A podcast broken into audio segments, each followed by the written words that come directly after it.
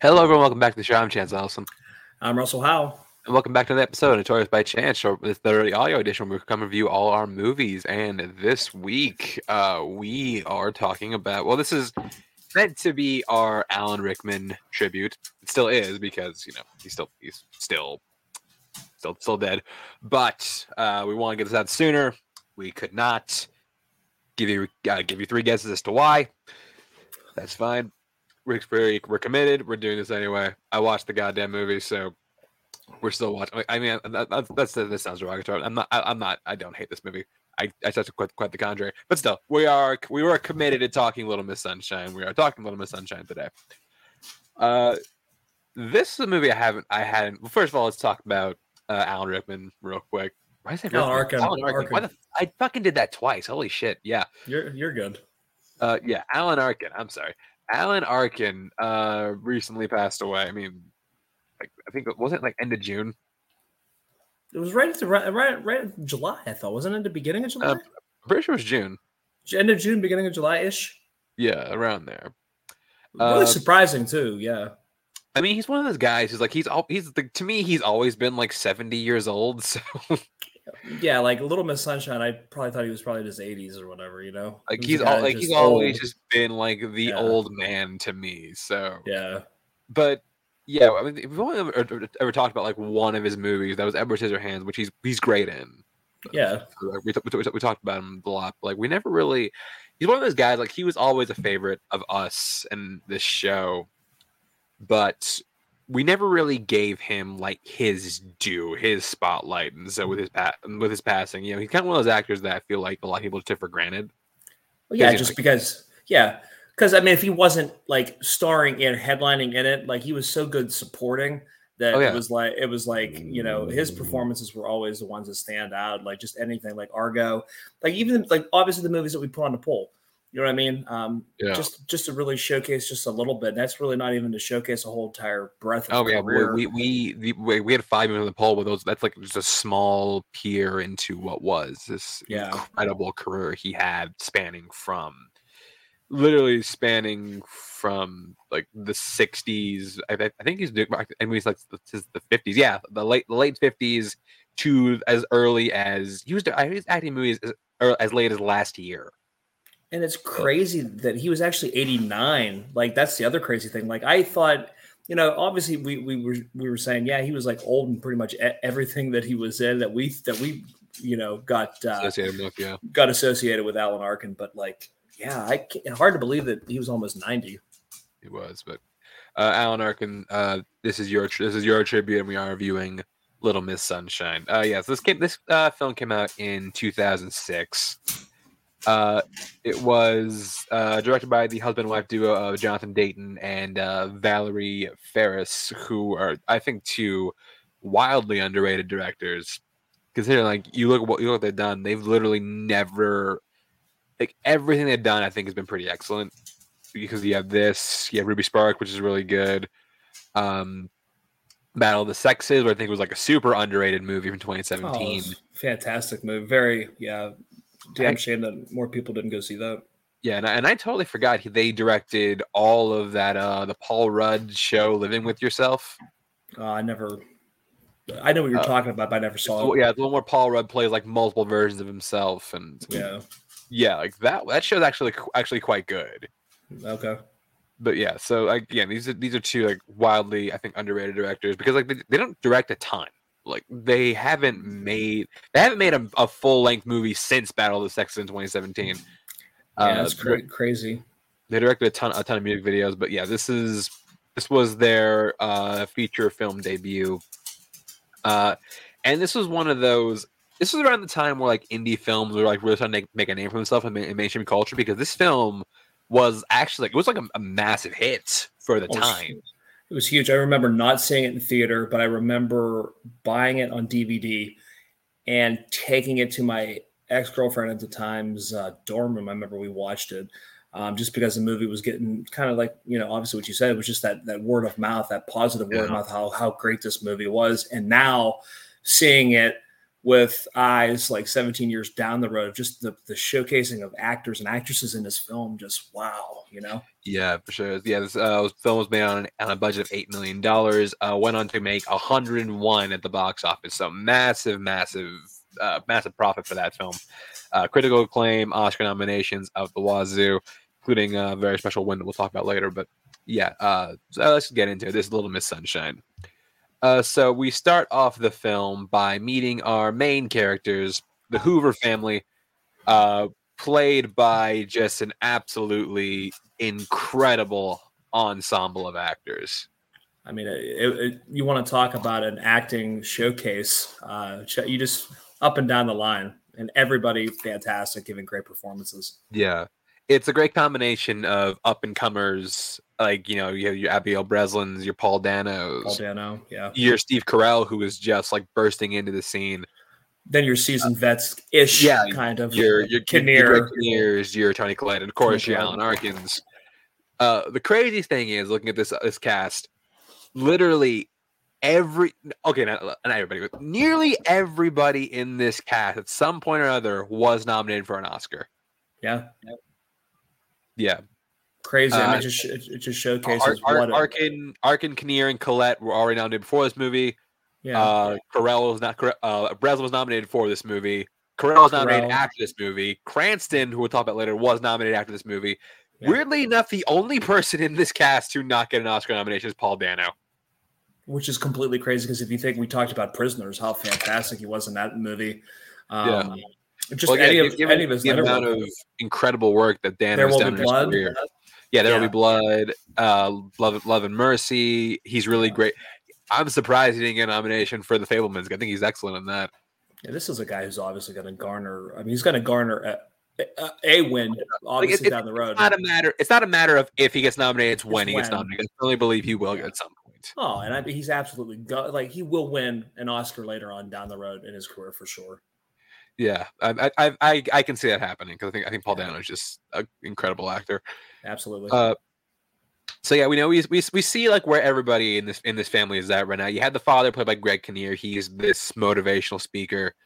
Uh, you have the mother who's trying to keep everything together. The son who like you see like a training for something. The daughter by Abigail Breslin, who let me just say right now, I mean we'll talk about later, but she one of the best kid performances I've maybe ever seen uh, just so natural. I mean, it's just you knew that this girl, uh, you know, was going to be something special. I mean, I mean, she was just absolutely fantastic in this film. You know, and we'll yeah. talk about it, but yeah, but just absolutely, just amazing.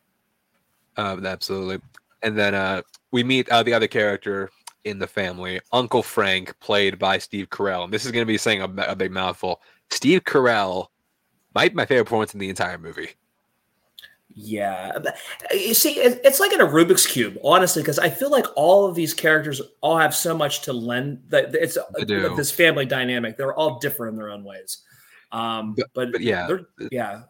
Keep in mind this this around the time where like The Office was like really getting big. So like he yeah. was starting to get known as Michael Scott. This actually this actually uh, came out the year after The Office debuted. So like he was already starting to get that reputation of Michael Scott, but yeah. People underestimate Carell. I think they really under, under, underestimate Carell as a dramatic actor because he's fantastic. And I think this might be my favorite dramatic performance he's ever given. He was really fucking good at Foxcatcher, though, man. He was really good at Foxcatcher. I, I, I don't know. I mean, this is really good, though. This is more, yeah, this is not as dark.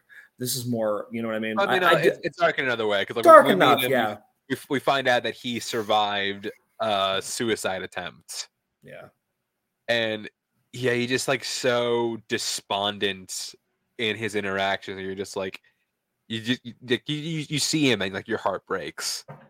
Yeah, because you know what he's wrestling with, and the fact that he just does didn't want to or doesn't want to live, and wasn't even able to take his own life. Like he just he's very defeated. You know what I mean?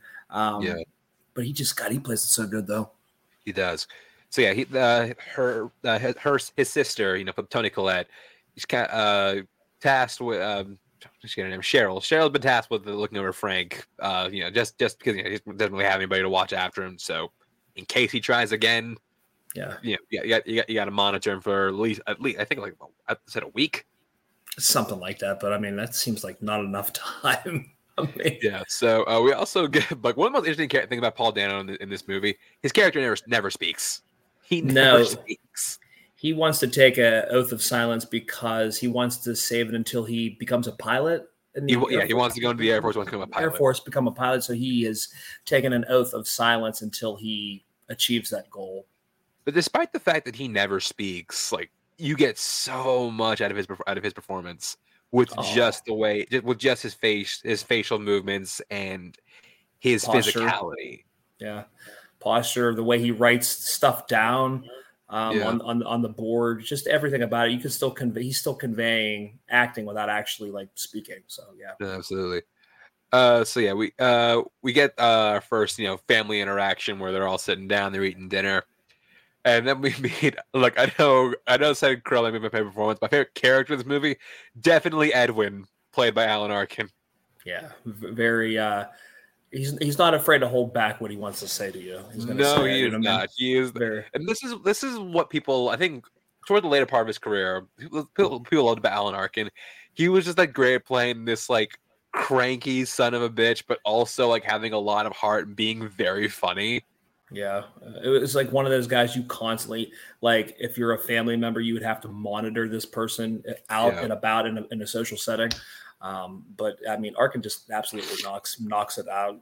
He will just go off on these like tangents and say these things where that just, oh my god, they they crack me up so much. Yeah, for sure.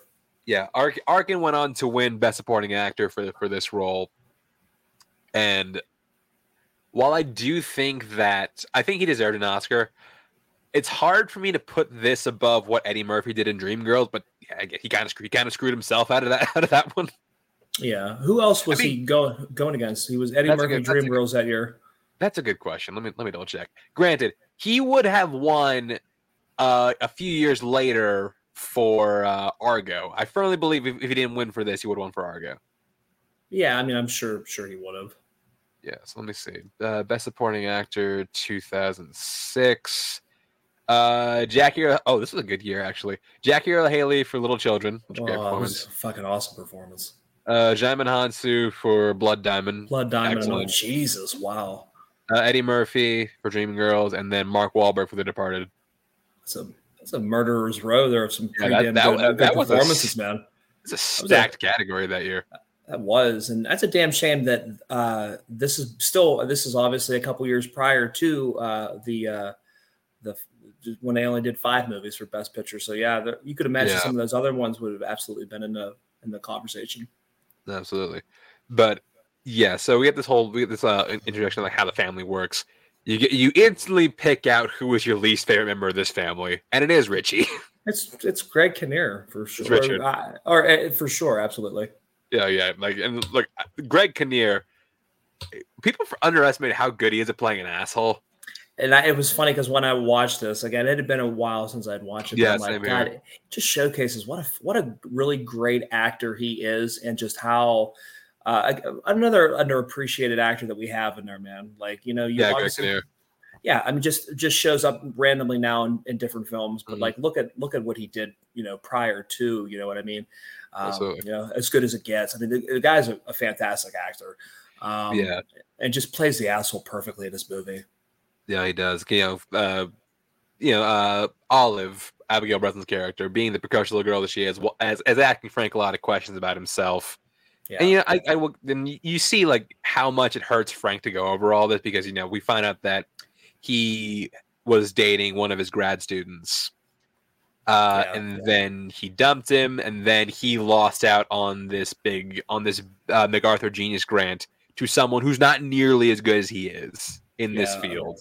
Like couldn't even tie his shoe. Um, yeah, you definitely so you can see the uh, the regret. There's just a lot of sadness in his, you know what I mean, his delivery of all the all the stuff that uh, has happened to him. You know. Yeah, and Frank being the asshole that he is, just like he gave up on himself. He's a he's a quitter. Yeah, you're just like, what the fuck is wrong with you? Yeah, because he tries to do this, you know, hoity-toity, like he has his life all figured out, and everybody yeah. else, if they aren't using his way of thinking about things. What, what, what is it? The, the, the, nine steps to success or some shit like that? Nine steps or some bullshit. But it's like, it's, a, it's, it's like, come on. Like it's like life isn't paint by numbers like that. You know what I mean? And it's it's funny that uh yeah, his character, man, you just really hate his character. Yeah, there's there's one particular scene in which like you really can't stand him. We'll get we'll get to that later. But uh yeah, during dinner, uh Olive get Olive again, we forgot to mention obsessed with beauty pageants. That's like yeah. that's like her thing. Finds out that uh she placed I think like second in this one pageant. Yeah, and be- because of that, well, yeah, the the win yeah. the winner had to withdraw. Yeah. So she now gets uh, the chance to compete in this pageant called Little Miss Sunshine. Yeah. You know, the title of the film.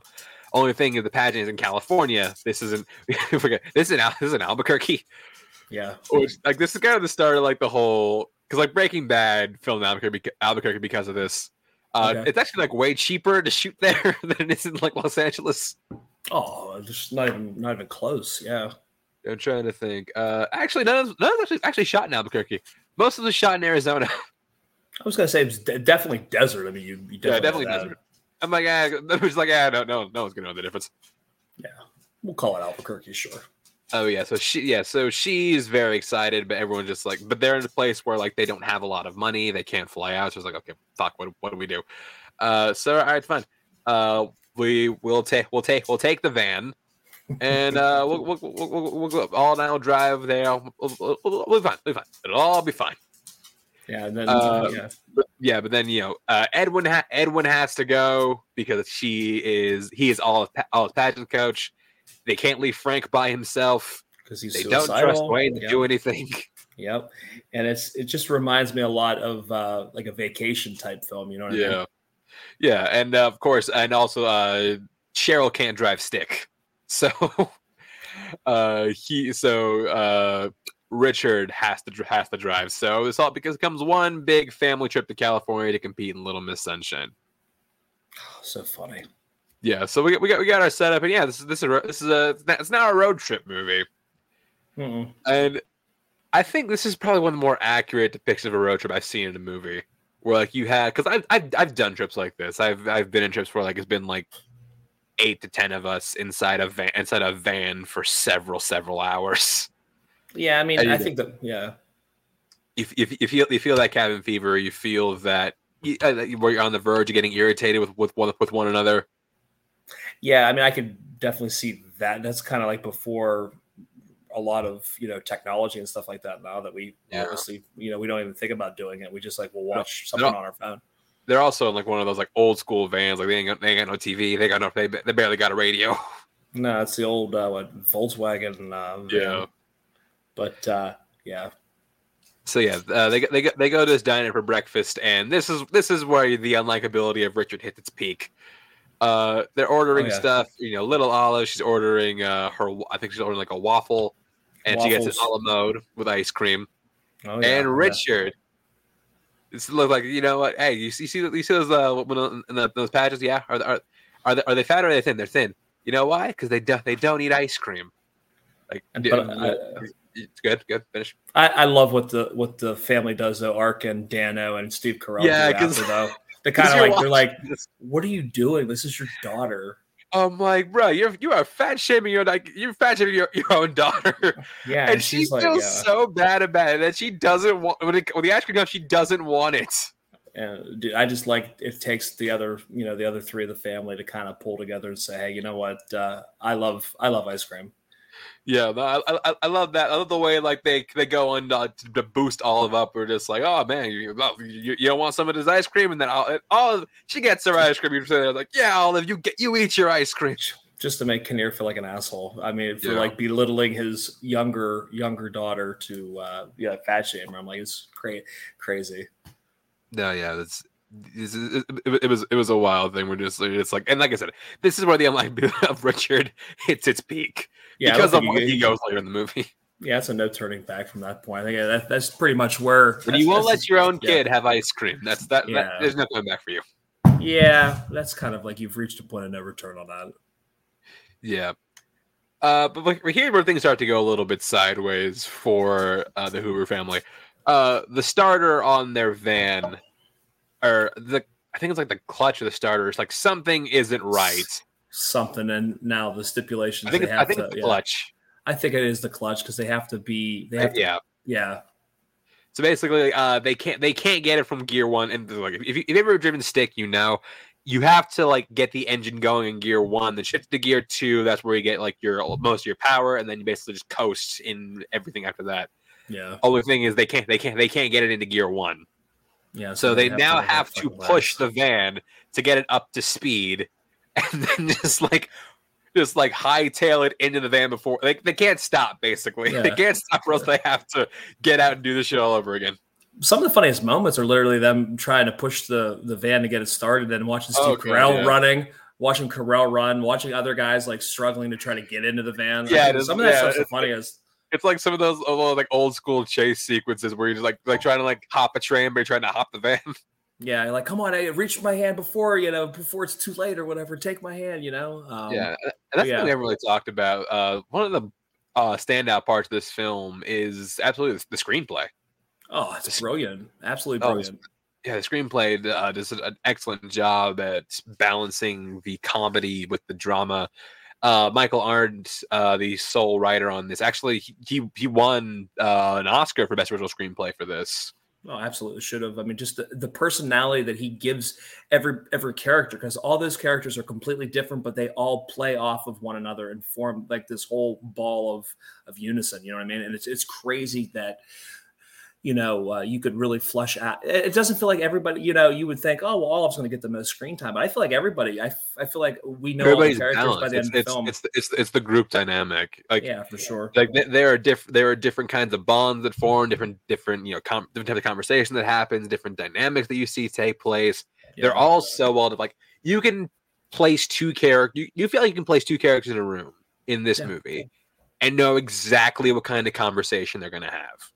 Yeah, because I think you feel, you know, like I said, you know the whole dynamic of the whole family. Yeah, absolutely. Exactly, absolutely. So like, like there's like this scene right here where like they're all in the van, and then like Richard and Frank are just like passive aggressively, like verbally attacking each other, which is great. Yeah, yeah, that that that shit was great. With the two of them just going back and forth. Uh, Rich, Rich, Richard being you know the prick, the prick that he is, and Frank just seeing right through his bullshit. Yeah. Uh, meanwhile, uh, Richard gets a, a call because, like we said, he's trying to like land this big deal for his book, and he feels like he's got it. Yeah. Uh, only thing is, his rep calls him and is like, "Uh, no, no, you did not got it." Yeah, and, and, and but like at the beginning, like you're thinking, he's like close to landing this gig, right? And this is yeah, going to save the family. It's going to pull him out of. That's, yeah. that's what they're making it seem like. Yeah, but not so much, not so quickly here. No, not so much. That's what we find out from this call, from, from this phone call. Uh, yeah. yeah. So they stop at a gas station so he can like try and talk it out with, uh, you know, his guy. Meanwhile, we get uh, our "What are the odds?" moment of the movie. Here we go. Where Fra- uh, Uncle Frank goes to get down to the gas station. He goes down and gets some get, get, get some drinks, and then Edwin asks him to get him some uh, dirty magazines. Yeah, I, I, remember, I remember the time where you, where you could sell these in a gas station. Yeah, it's forever ago, and I and I have to laugh. Kudos to the the uh, the infamous black bag, the plastic yeah. black bag. Because I remember if you ever went to like an adult store and bought anything, they they would totally put your stuff in there so you, nobody can see what you bought. It's secret. but yeah, uh, so uh, and who and guess who just so happens to be there at the same time? His ex boyfriend. Yeah, I mean, what are the what are the odds? You need to, this is our what are the odds moment of the movie. the same exact place. Yeah. Just so happen. I'm mean, it's crazy. It's just it's it's craziness. Same exact place, same exact time, and he happens to see him buying these magazines. Just like, wait, what the fuck? Wait, what the fuck are you doing? D- couldn't even see him just like in the parking lot with the black bag. You know, I mean, then you don't really know. Hey, what's he having? Or you don't know. You know. Yeah, right. And he sees him drive off with, uh, you know, his his his new guy, his his rival, like a contemporary, but you know, he's yeah. like he's better than him. And yeah, man, it's, it's, it's just hard to watch like this whole thing take place because you can tell Frank is just like so. He was starting to get better, and this just set him like way back. You just tell how humiliated he is. I mean, how like you know he's probably thinking the same thing we are. What are the odds? yeah, right. It's like oh god, like goddamn, right here, uh, right here, the same gas station. But then you know Richard gets his gets his coming for the ice cream because because uh, after this uh, he comes clean to Cheryl about the fact that oh yeah uh, I didn't get this deal. I know I said it was it was a done thing, but I didn't get the deal. And this is a good. I, I like this scene too because it's like you know Mr. Perfect isn't so perfect after all. You know what I mean? It's kind of like you actually do have holes in your in your wings or holes in your armor. Um, yeah, yeah. It, it it it drops him down a couple pegs from where his absolutely, character was absolutely it does. Uh, but yeah, I, yeah, I love I love the whole scene where he just kind of come to come to grips with it. He's like, you know, it's fine, just set back. We'll figure this out. They they're all pissed off. They drive off, and they forgot Olive. Yeah, the, the whole reason why they're going is because of Olive. They forgot Olive, and you forgot the man. It's like it's like Home Alone all, all over again. Yeah, it's funny. Just it's just like, and Dwayne is the only one to know. Where he just he's just like, where is Olive? And they have to do like a whole because remember they can't stop the van, but they have to do a whole drive by and have Olive run and jump in the car. Oh man, just how, i how you had to most, coordinate a lot, the, a lot, of the, funniest scenes in this movie have, are involving the van. Oh, and then at the back end with the, with the horn or whatever. Oh, it's beautiful. Yeah. Absolutely beautiful. Absolutely. Uh, so yeah, they get they get to a they get to a motel for the night, which by the way, again, as a te- as a Texas driver going from Mexico to uh, California, we would do this an entire day. Yeah. I mean, we've never done this drive specifically, but like we've done drives like this in a day, and that's how we would have done it. Yeah. Uh, but yeah, so uh, Richard and Cheryl are getting into it. Uh, Dwayne actually looks kind of like happy this is going on, and just like, what's going on there? We, we find yeah. out, you know, like later in the movie. And we then get maybe my favorite scene in the entire film. And it's the scene where it's Edwin uh, coaching Olive. You know, it, it, they have like a big heart to heart. And this is my this is my favorite bit from Abigail Breslin in this film. Like, this is why she got an Oscar nomination. She asks, I, I think, well, "Am I pretty enough? It's a, am I good? Yeah. Am I good? Am I pretty enough, or am I good enough? I think am I pretty? Am I pretty? Yeah. Yeah, something like that. But then he's just like, but like it's this thing where it's just like I don't I don't want to lose because dad and like why because daddy hates losers. Yeah. And you hear that line, you're just like, oh. It's like wow. But then I like Edwin's character because of the fact that it's not about the win. It, like, do you feel like you're going to win? Then, then, then it's good. Like, basically, just saying that you know, it's it's the journey. It's it's the fun that you had putting it up. You know, putting the effort forth. You know what I mean? Not the destination of winning, but, yeah. but still trying to coach her up to where it's like, oh, you're absolutely going to win. You're fine. You know what I mean? You're gonna, you got this. Yeah, but also it's like, it's not about, yeah, it's not about winning. It's about having the courage to try. Because I think this is like, like again, and this is a really good moment from Edwin, where yeah. it's like, if if you don't even try, then you're a loser. If you try and you fail, there's no, there's no shame in that tried it. Like you sitting on the sideline having not even tried anything, you're a loser in that aspect. But the fact that like you you're stepping out of your comfort zone to do something, you know what I mean? Uh, there's no there's no losing in that. Exactly. Yeah, that, that was an absolutely fucking stellar moment between uh, Edwin and Olive, and great performances from both Breslin and Arkin. And I think like Breslin has to go toe to toe in this scene with a guy who's been doing this since maybe probably before her parents are born. Let's be let's be let's be real here. Yeah, I mean, and she has her has probably none of the the experience that Arkin has. No, she doesn't, and still holds toe to toe. I mean, still got a got a nomination just like Arkin did for the same film. So like, like like like I said, this might be, might be one of my favorite like child performances I've ever seen in a movie. Yeah, I mean, she's really she's pretty damn good in this film. Yeah. Uh, I also really there's also another dynamic that, that, develops that I really you know we don't want to talk about enough. I love the dynamic between uh, Edwin, uh, not, between, between uh, Frank and Dwayne. Yeah, like I like that. I like that dynamic too because they're both kind of they're both kind of you know what I mean faulted or whatever what have you because I think we've already learned at this point. Is this after the meltdown? Yeah, this, this, this, okay. this, is before, this is still before.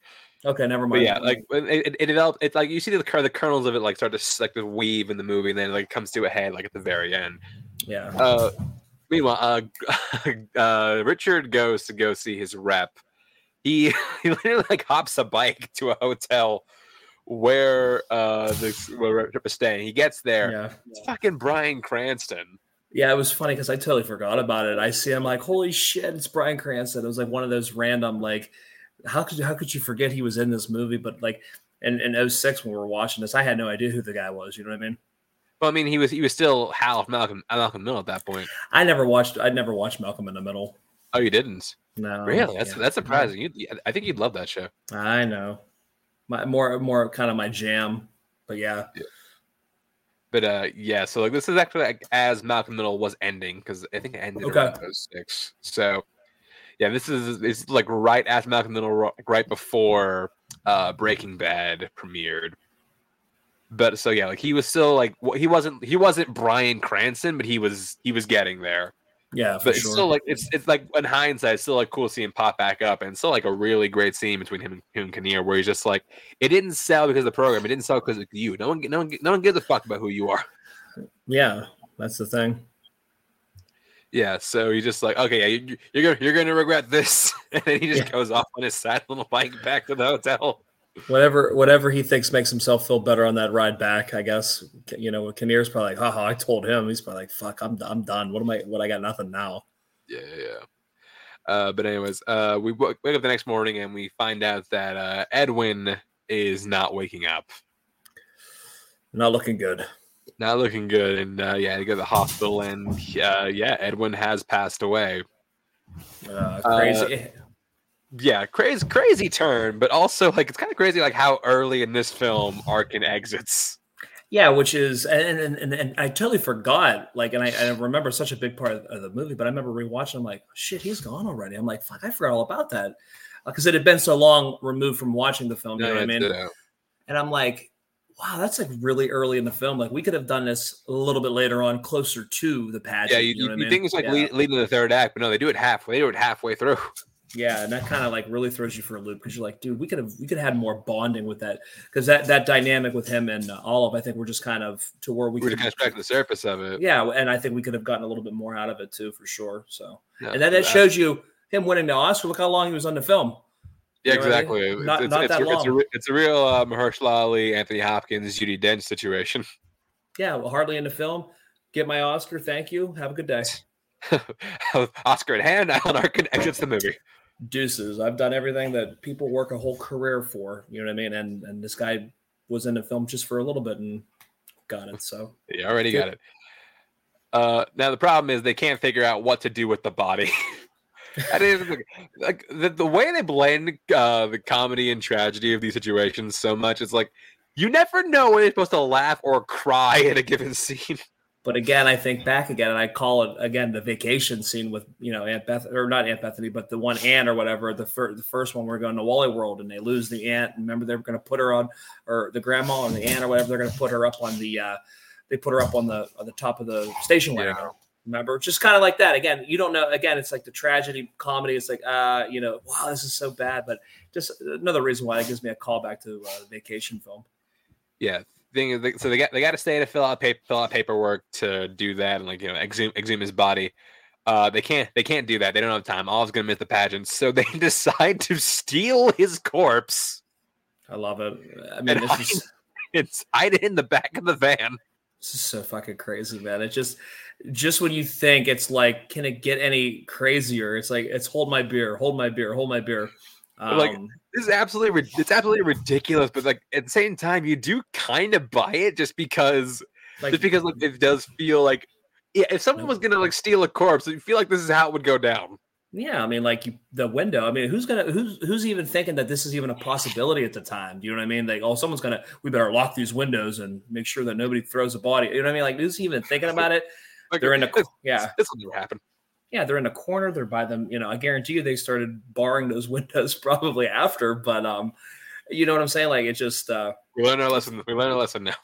Yeah, hospital so yeah, they, yeah. bar windows. Yeah. They end up they end up hijacking Edwin Edwin's corpse, stuff it in the back of the van, and then they keep going on to California.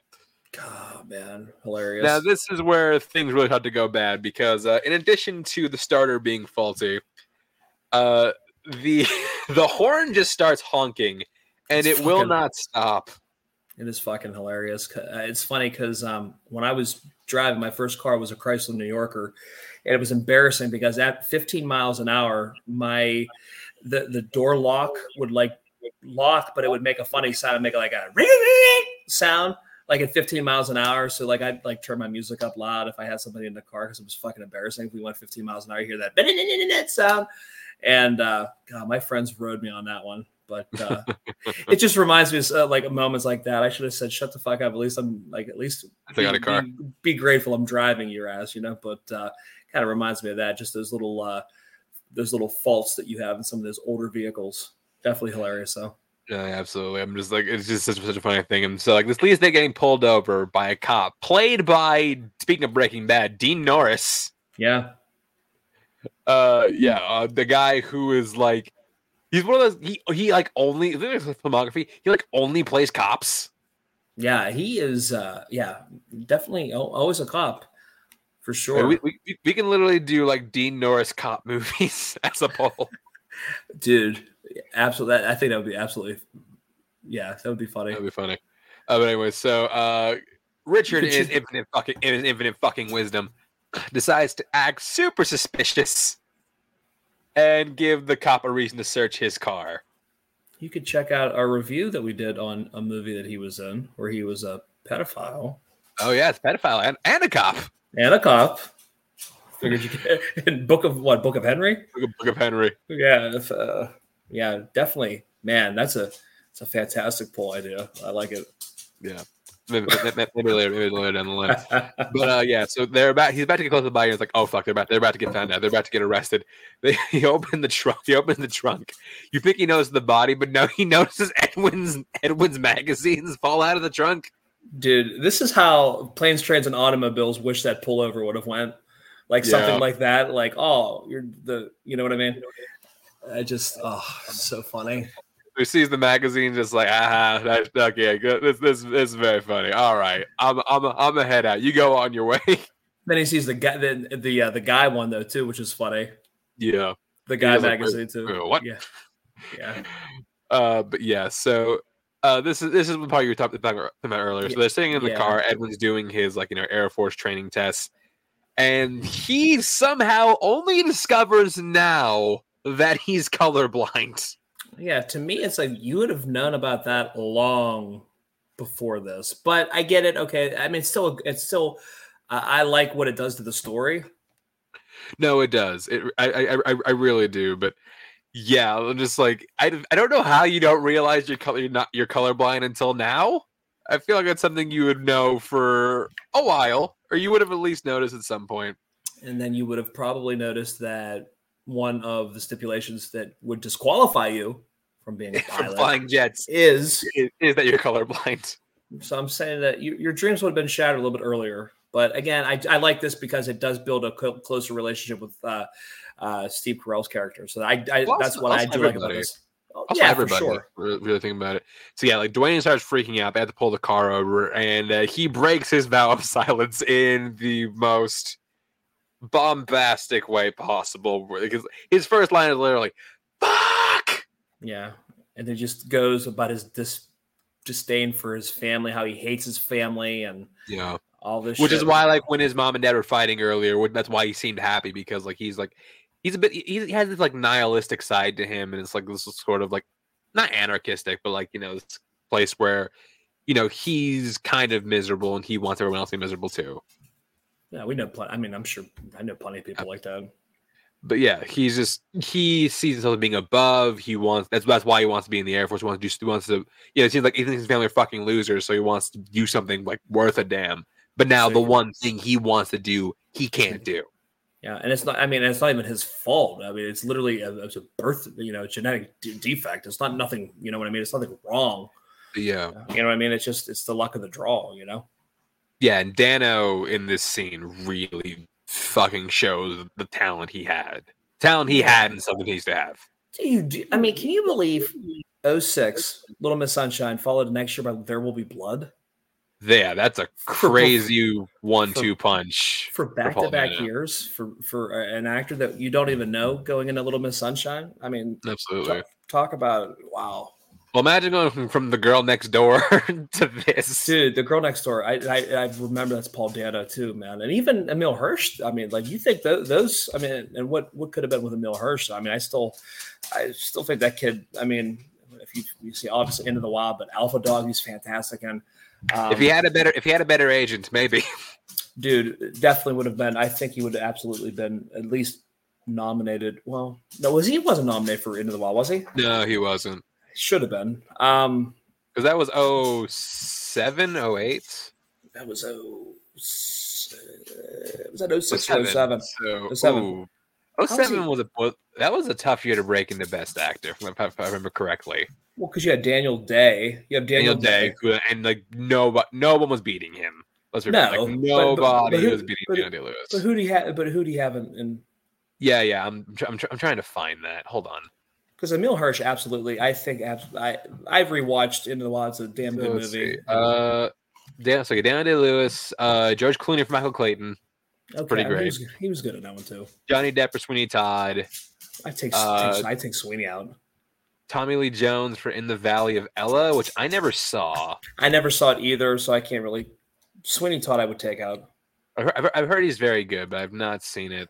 I remember and, uh, the... Viggo Mortensen for Eastern Promises, which I have seen. I would not cut him because he's actually he's very good. No, Viggo, Viggo's. I would have taken Sweeney Todd out. That was just yeah. That, I, I, said I said like the one you're cutting is probably Sweeney Todd for sure, and that was just a block of time when Depp was getting a Best Actor nomination every year like Finding Neverland. Like he was just in that Pirates, where he yeah. was he was he was rolling. Got got th- three Oscar nominations in the span of let's see, hold up. Trying to try, trying to find the exact timetable. So three the three Oscar nominations span of let's see one, two. Wow, three Oscar three nominations in the span of five years. You talk about for Dano? No, for uh, Depp. Or for Depp, yeah, yeah. What you have Finding Neverland, Pirates, Pirates Caribbean, and then Sweeney Todd. Sweeney Todd, yeah, and like I, th- I think Sweeney Todd just not. I, I just really just I haven't seen it in a while. I remember liking it, but I haven't seen it in a while.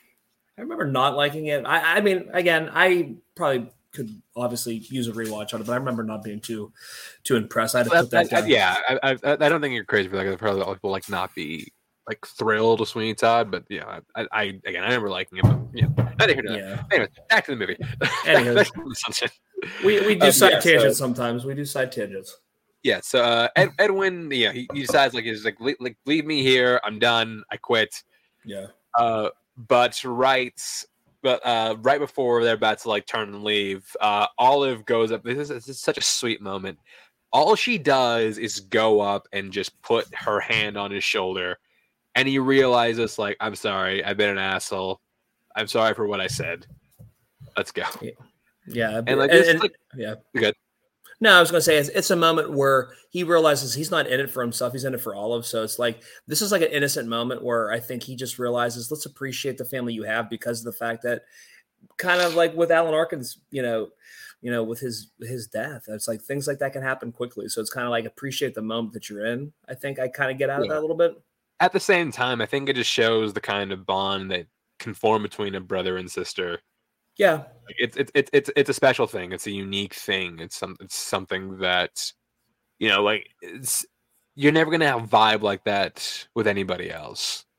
Uh, my wife and I can't because we're only children. So I mean, you can't. Yeah, yeah you you can't. But, but uh, that doesn't like, mean anybody else can. Doesn't mean anybody. Yeah, doesn't mean anybody else can. But like, yeah, like it's it's just the only one who's able to break through to him in this moment. It, it was it was only ever going to be Olive. Yeah. Uh, so, anyways, they keep going. They're trying to rush to get her signed up. Uh, they they initially get turned away by I don't remember the actress's name, uh, but the, she looks familiar. It's the it's the I seriously it's, it's, like I I don't think I don't think you care about it's the Sparkle Motion lady from Donnie Darko. Oh shit! Yeah, yeah, okay. That's how I know we're just like sometimes like you don't even care about having the Sparkle Motion. Yeah. Uh, that's literally the that's the line I always associate with her when I see her face. But like she initially turns him away, but then this one guy just like, hey, you know what? Like it's only gonna take a couple, a couple seconds, a, a couple minutes. I'll sign you up. It's fine. Whatever. and this guy like you can you can tell like he's he's just over it. Yeah, I, mean, I think he's just over the whole entire pageant. Uh, the the mom, the yeah, you know what I mean. The and this is moms are. And this is where we get into like, kind of like a new sort of level to this movie, where this commentary on the environment of beauty pageant. We've seen we've seen this happen yeah. with like you know America's Sweethearts and like Drop Dead Gorgeous, but um, well, I think no, wait, not no, not not, not America's Sweetheart, Sweethearts. There's no there's no beauty pageant in that movie, is there? about drop you try Drop Dead Gorgeous. Uh, like Miss, uh, well, Miss Congeniality, kind of. Yeah, kind of. Like, I, like, I, I don't know why I thought America's Sweethearts because I don't think there's, there's any beauty pageants in that movie, but definitely Drop Dead Gorgeous. Yeah, for sure, Drop Dead Gorgeous. But yeah, we see that this environment. It, we started to like see like this environment's kind of scummy, and you do you do get a sense that like Olive is sort of the odd the odd woman out. I mean, literally, how it almost reminds me of like a JonBenét Ramsey type character. Do you know what I mean? Like when you see these these these cookie cutter, like all the the same, like you know, parents are dressing them up to look like adults, pretty much. You know, I mean, over makeuping and like just and yeah. all. And I feel like it's not what the kid wants to do, and I think this is what separates Olive from the rest of them because she is being herself yeah. and doing her own thing, not being pushed into. Oh, you have to look a certain way. You have to wear certain things or be a certain way in order to win or or just to be competing in a in a pageant like that. You know what I mean? Yeah, you also see like the way you also see this in the way like with when they're introduced, the way they come out and like all the other girls are like super super made up, hair did, yeah. like some look kind of plastic for being completely honest. But then Olive, yeah. she's just she just like looks like a regular kid. Like you're plain Jane. I mean, and, but, but it works. Like um, it reminds me of uh, remember that Netflix movie? Did you see Dumplin'? I yes, I, I, I was thinking dumpling. I that's another. yeah, that's that, that's another one. I, I think I, I would. I haven't seen it, but I know what you're talking about. Yeah, I think I would throw that in there too. But yeah, you also see like there's also like, this one dude sitting next to Richard who like you can kind of tell, kind of tell that maybe a sex offender. Or possibly, yeah, it definitely. Uh, he probably is a sex offender little a little odd a little odd to be randomly in a pageant by like he's literally by himself too i think yeah, by himself. himself. i don't i don't i think he said he doesn't have any kids yeah i don't know why he's even there but okay we'll go with it yeah i also the scene where like uh the the pageant guy is singing is singing to all the girls and and olive makes this face where he's just, just like uh can you get a boy for me please yeah, and like like he's like thinking he's like the next like Wayne Newton or Frank Sinatra trying to like woo the crowd with his singing, and it's like oh, and like Olive doesn't know what, what the heck's going on. She's like, well, get away from me, you know. Again, if you if you, if you haven't seen this movie, like it's, it's the scene, it's towards the it's right like, towards the end, yeah. It's yeah, right towards the end, like 20 minutes left in the movie. She has this look on her face where she's just like, uh, she's like, what? Every time I every time I see this look, I just lose it. She's like, what the hell is this guy singing, and why is he so close to me? Yeah. Uh, we then cut to uh, this one scene between uh, Frank and Dwayne on the beach, and this is you know when Frank first moved in, he was basically assigned to Dwayne. They shared a room. Uh, there's this relationship was kind of building from the start, and we see this kind of kind of come to a head in this scene right here, where like they they kind of find a kindred spirit in each other, where like they find you know there's they're, they're two guys who basically told that they can't do they can't do the one thing they feel like they were set out to do. Yeah, and, and and so what happens in this moment? I mean, like you know, life goes on. You know what I mean? Like there's other things to be appreciative of. You know? Yeah, and also like you know the, you have setbacks, but like, are you going to let those setbacks ruin ruin your life essentially? Yeah. Like he, he said, like if I if I want to fly, I'll find a way to fly. Like do do it do what you love. Fuck the rest. Yeah, I mean, like figure it out later. It's kind of like you know, throw everything to the you know, throw caution to the wind. Like if that's what you want to do, do it. Do anything you can to try to achieve that dream. You know what I mean? The rest will fall in place. Yeah, exactly. I, I think their dynamic. I don't think we'll talk about it enough when we talk about this movie. But like the, the scene between Carell and Dano, even when he doesn't speak, are all phenomenal. Yeah, and I'd love to see that. I'd love to see scenes with those two with those two actors now. See how, how far they've come into a game of acting. Do you know what I mean? Absolutely. Just, absolutely. Just see those guys play off one another. Just not maybe in a different dynamic or different different type of script, obviously, but just to see those two uh, showcasing their chops of what they got with one another, I think would be fun. Yeah, hundred percent. Uh, so yeah, they get they get back to the pageant. I do love the scene where Frank where Frank and Dwayne walk in and then immediately walk back out. They're like, "Oh shit, I, we should not have done. This is we're like, like completely." Oof. Nope. We're like oh, we're like overstimulated already. We're gonna go ahead and turn the other way. uh, but yeah, so uh, Richard, he comes he comes goes backstage and just like, I don't think Olive should go on. because I think he he's worried. He's again he's like kind of what you were saying. He's more in protective mode, you know, um, knowing that Olive isn't cookie cutter perfect like makeup to the to the to the ten and and and, and clothes. You know, I mean, she's she's just very under dressed and under prepared for this, and they're gonna laugh her off the stage. Like again, he's taking that big brother role initiative to uh to protect. Yeah, no, and like Dwayne comes back and he said the same thing. We're just like, you can't do this. Like this, like this place is this place is fucked. Like this place is going to eat, eat her absolutely alive. Yeah, eat her, but it's also just like you don't like you don't want your kid in this in, in an environment like this. That's toxic. I mean, it's you could you you you feel the toxicity. I mean, it's it's not. It's it's it's the parents. It's parents almost pushing these children into doing this pageant because the parents want them to do it, not because the kids want to do it. You know what I mean?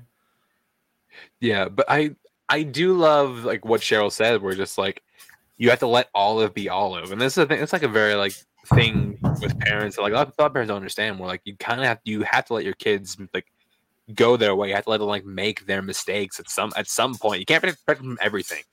No, because there's going to come a time, like obviously with me or with Beck or you know with with Ella. I mean, she's going to have to fall down and and make her own mistakes to get back up. But you know, that it's the learning process of life that you live after you make the mistakes, you know I mean, that really shape you and mold you into the, uh, person you'll be, you know?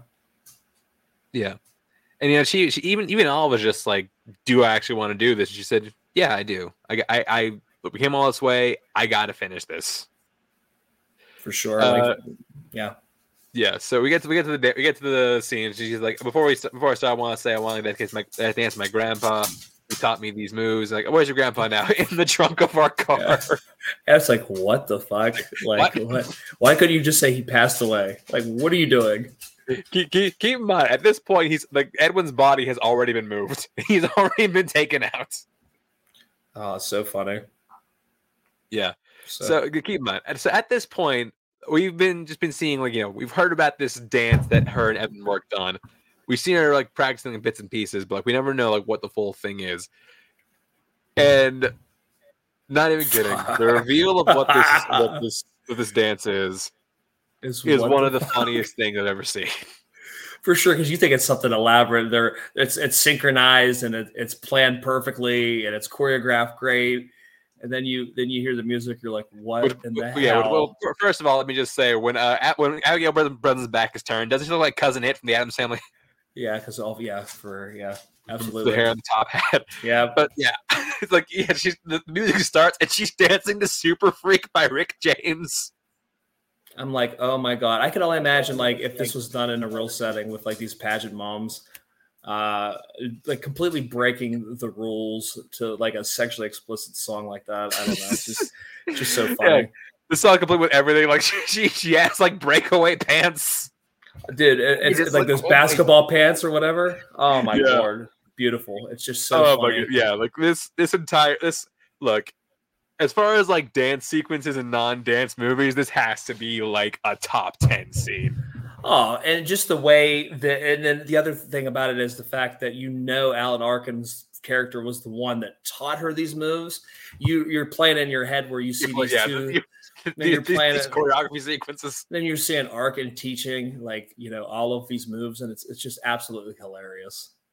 Yeah, and you're just like the reactions from everybody the best. And the funniest thing is like it's it's it's interesting thing like how it's like as overly sexualized and overly made up, and as like weirdly as you know, like as weirdly sexualized as the other contestants are, they're fine with that.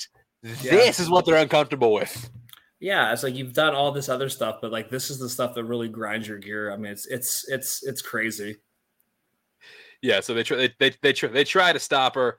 The family just like, oh no fucking way! You let my you let my daughter have that stage.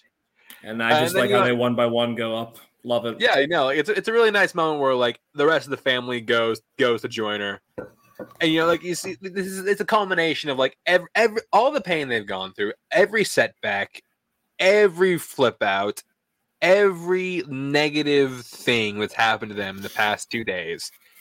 It culminates in this scene that is it's really like it's it's really kind of beautiful because like you know what? Every like everything bad's happened in the last few days like it's still come together because like they are a family. And yeah. this whole experience it brought them all it looks fucking weird to everybody else but like to us the viewer this makes perfect sense. Like this is the, this is them like reconciling their differences and back together and like being a stronger family because of it from the outside, it's like a beautiful disaster. I mean, it's one of those things where you know even Greg Kinnear's character gets some redeeming qualities by going up there and supporting his daughter, whereas earlier in the movie you hated the guy's guts. Um, but you start seeing these characters and like like like we said at the beginning of this uh, of the review it's just like you know these guys all have their own personalities and i think that's what makes this movie so powerful and such a, a well acted like this is a showcasing of acting put on the screen. I mean, it's it's just absolutely. You couldn't do this movie for that budget now with these guys in there. Oh, no, not, not with this cast, you couldn't. And, and it's amazing just to see after. I mean, just to see how uh, you know, going looking back, how how you know they really got lucky with who they put in the in the film. You know what I mean? Absolutely. So uh, they get detained. They get released only on the condition that they never enter another pageant in the state of California, where they're just like, Say less. Like we're, we're good. Yeah, we're I, have been there, been there, done that. I think we're good. Uh, so yeah, they do that, and then they drive off into the sunsets, but not before wrecking, before wrecking uh, the pageant lady's car real quick. Well, okay, they they wreck the uh, they for sure wreck the ticket booth thing. No, they, they don't. They don't hear a car. The, they put the arm. Yeah, they blow through the arm, and then yeah. it ends with them on the highway with the horn uh, doing that. Yeah, yeah. Morse code. Love it. But yeah, that's where the that's where the movie ends. So uh, yeah, Russell, this, this is this is a revisit for both of us after a while. Yeah. I guess it's been a while since I've seen this movie too. But uh, oh, this has been at least, Sunshine. I mean, it's just a perfect film. I mean, really. I mean, you could see why Arkin won Best Supporting Actor. You see why Abigail Breslin was nominated. I mean, this is just a fantastic showcasing of, of acting put on the screen for us, man. We should be so lucky to have this, you know, this type of talent filming a movie all together. Do you know what I mean? If you look at it now and you said that Toni Collette, Steve Carell, Paul Dano, Alan Arkin, Abigail Breslin, Greg Kinnear, all these guys are going to be in a movie together. Like you'd be like out of your mind. Like but I mean, we got it, and, and we got it early, you know. So uh, just just a fantastic movie. Uh, like I said, you know, with the characters all being different and unique and, and being thoughtfully written, um, it's just the screenplay. Like it's just everything about the film. It has heart. Uh, it has that comedy. Um, it just it has the drama. It has everything that you need in this type of film to make it so successful. And you can see why this indie this festival darling made so much money and and really got some acclaim and you know garnered uh, some some Oscars. No, yeah, absolutely. I think that this film is. I forgot just how. I forgot how good this movie was. Like I said, I hadn't I hadn't visited in a while. It was oh, like yeah. it was a favorite with my family for a while for a long time. And it still is. Like it's one of those things like we all just like tune out. It's just like yeah, when we had like a big movie night together, it was one movie yeah. we watched together. And yeah, watching it again, this film is still fucking excellent. My my, my, my favorite film of 2006. Now, now, that I look at it, well, now Casino Royale, but still, this this one was still amazing. I'd have to. I'd yeah, have I mean, to go through it. It's definitely like yeah. up there for me as far as like movies of 2006.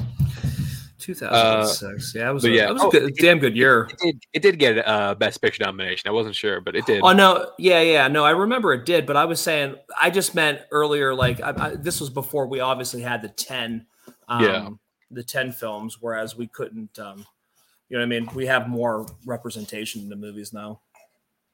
But yeah, uh, I think this. I think this film is again like the, the writing is excellent. It's funny. It's deeply tragic. It balances those two perfectly. Oh, the cast absolutely. is incredible, and yeah, a lot of that has to do with Alan Arkin, who get again. As much as I would have liked to see Eddie Murphy win an Oscar, I think I think he deserved. I think Arkin earned it for this. Oh, absolutely, absolutely did. Most like most of the, like, my favorite lines, my favorite quotes, my favorite moments come with the character of Edwin, and I think that this is a very fitting movie to watch to you know lament the legacy of Alan Arkin. Absolutely, I absolutely agree. Just a you know a, a very talented actor who had such a wide, wide breadth uh, career, just was such a you know just a great uh, figure on the screen. Yeah, and that's gonna do it for us here tonight. Uh, Russell, I'll plug before we head out. Yeah, Notorious by Chance, the Facebook group. We put the polls up for you guys to vote on what we uh, watch for you guys and review. You guys can also find us on YouTube. I believe you guys just we just had a uh, a live uh, segment there with football. Um, we did, yeah. Yeah. Uh, I mean, all announced right here. Uh, officially now, we talked about it. Let's Say Strong Side is going to be back on a weekly basis again, uh, given the you know we have like training camp and everything else ramping up. So uh, we are going to be start being going to start being weekly uh, once again. Starting well, we can starting now because we we already been weekly, but we are going to continue being weekly uh, for the foreseeable future. Absolutely, and you guys can also find us at NBC Podcast on Twitter, and also uh, the world of TikTok at Notorious yes. by Chance. If I'm on Twitter, to chance wars underscore 91. And yeah, everything, everything he just said.